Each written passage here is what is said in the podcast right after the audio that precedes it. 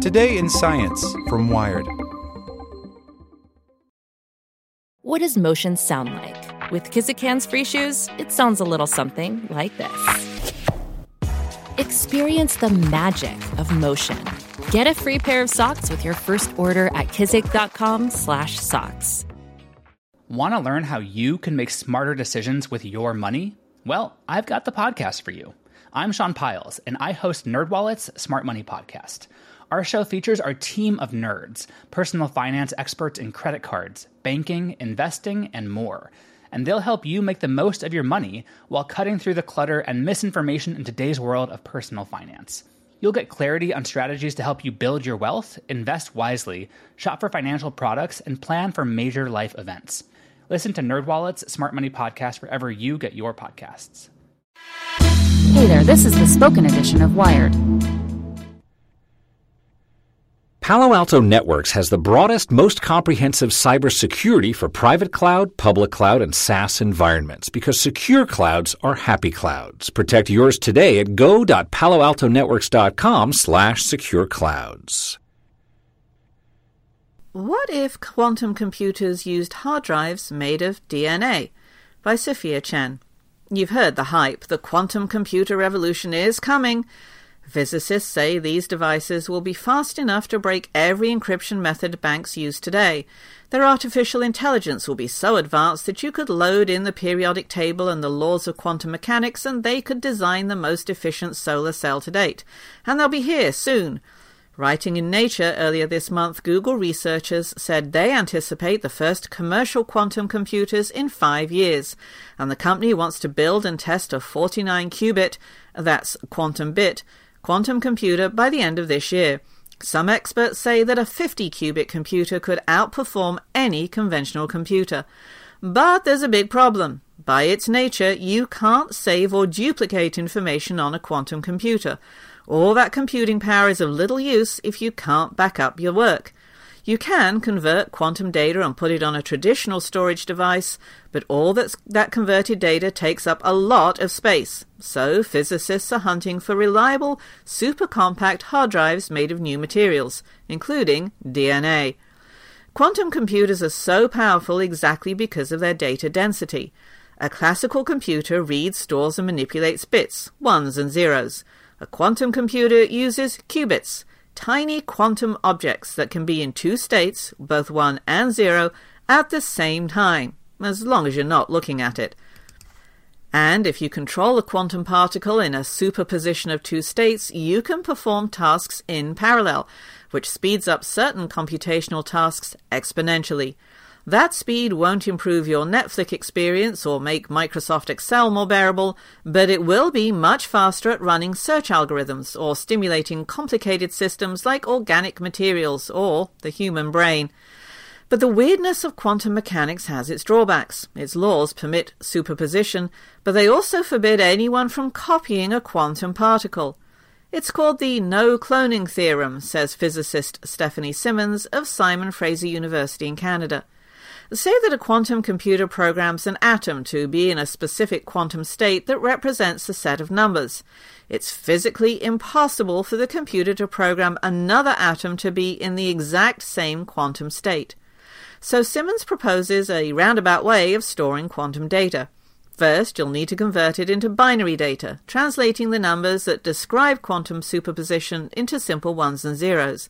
Then, you store that converted data in a classical storage format. In other words, hard drives. Super compact ones, because the size of each quantum data file from a 49 qubit computer will be on the scale of 40,000 videos. To store that much data, quantum computer developers need new data storage technologies, Simmons says. Commercial drives aren't compact enough right now. A single quantum file would occupy a stamp sized area on a solid state hard drive. So, one alternative storage contender is DNA. Published earlier this month in Science, scientists demonstrated a method that could store 215 petabytes, or 215 million gigabytes, in a single gram of DNA. At that density, all of humanity's data could fit in a couple of pickup trucks. Unlike conventional hard drives, which only store data on a two dimensional surface, DNA is a three dimensional molecule. and that extra vertical dimension lets DNA store much more data per unit area. Plus, it lasts a long time. Think about your CDs from the 90s, says computer scientist Yaniv Erlich of Columbia University, who worked on the research. They're probably a bit scratched and you can't read the data accurately, but DNA can store information for a very long time. We can read DNA from skeletons thousands of years old to very high accuracy.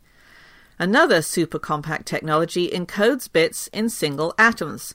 Last week, researchers at IBM published that they stored a bit in a single atom and successfully read the data back.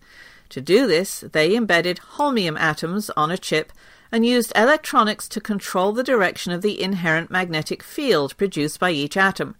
They found that they could control the atoms independently when they were spaced just a nanometer apart. So basically, it is possible to encode one bit per atom, and you can't get more dense than that, says physicist Chris Lutz of IBM. Commercial hard drives store a bit in at least 100,000 atoms, and even a DNA base pair is made of some 30 atoms. Both of these methods, like quantum computers themselves, are years from being commercial technology.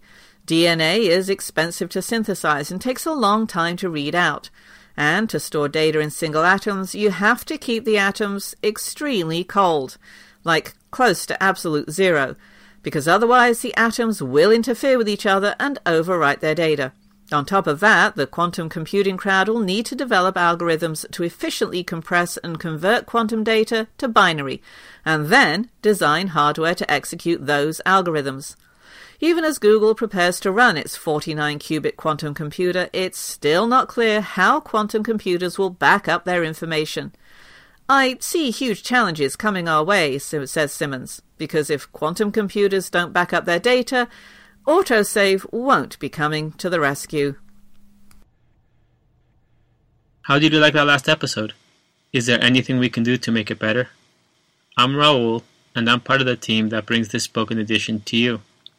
Help us improve it by sending me your feedback via email to raul at spokenedition.com. Your opinion is very important to us, and we'd love to hear from you. Want to learn how you can make smarter decisions with your money? Well, I've got the podcast for you. I'm Sean Pyles, and I host NerdWallet's Smart Money Podcast. Our show features our team of nerds, personal finance experts in credit cards, banking, investing, and more – and they'll help you make the most of your money while cutting through the clutter and misinformation in today's world of personal finance. You'll get clarity on strategies to help you build your wealth, invest wisely, shop for financial products, and plan for major life events. Listen to NerdWallet's Smart Money Podcast wherever you get your podcasts.